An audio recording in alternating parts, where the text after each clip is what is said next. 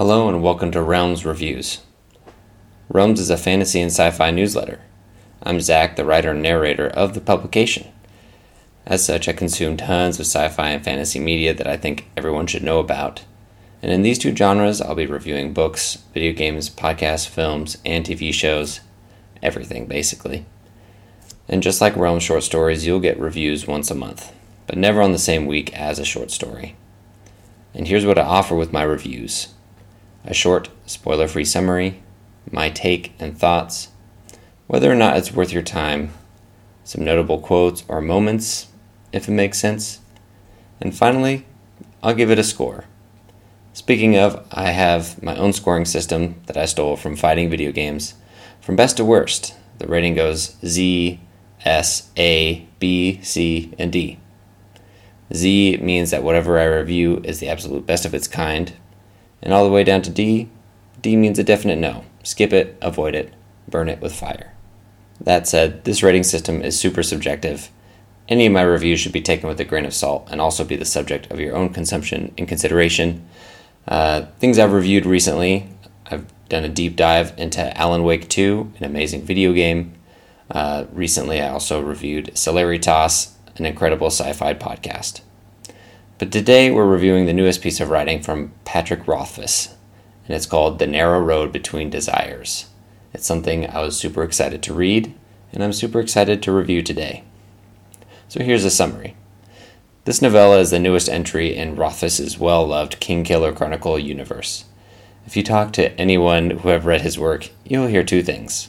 The Name of the Wind, his first novel, is one of the best modern fantasies you can read, and also that we are forever waiting on the next book in the series. So The Narrow Road Between Desires is not part of the core series. It's a novella based on a short story Rothfuss wrote a long time ago that was part of a sci-fi or fantasy anthology, I believe. It focuses on one of the most beloved characters, a fae named Bast, as he goes on a few adventures in and around the town of Noare. He's a bit of a troublemaker, and he loves treasures and secrets. This novella comprises his efforts to aid and trade with the local youths, and it's a little bit more than that. Here's my take. The Narrow Road Between Desires is a fun, quick read.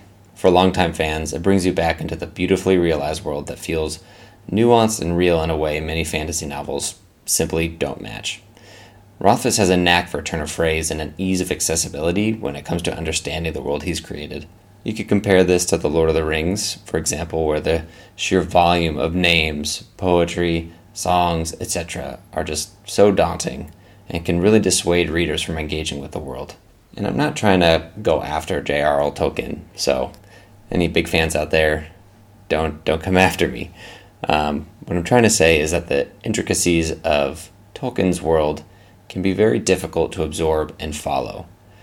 Rothfuss, on the other hand, makes it really easy for anyone to dive into. He communicates crucial information clearly, from the basics like what his characters want and what they're like, to higher concepts such as how different kinds of magic operate and how the world's history matters to the characters at the current time of the story. Let me illustrate with a couple quotes from his main novels. Here's how sympathy, uh, the human version of magic, operates.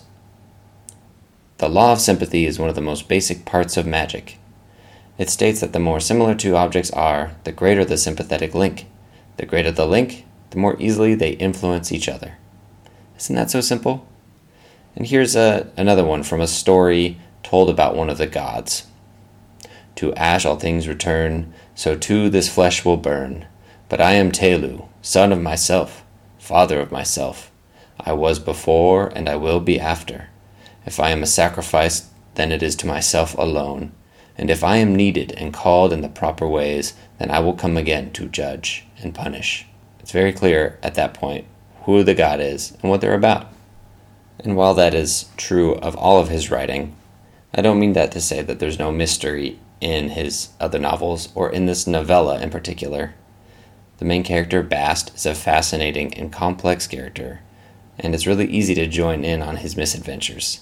He'll say something that leaves your mind whirling as to what he means and what it means for the wider world. Rothfuss clearly knows how to put himself in the reader's shoes and inspire a sense of enticing mystery.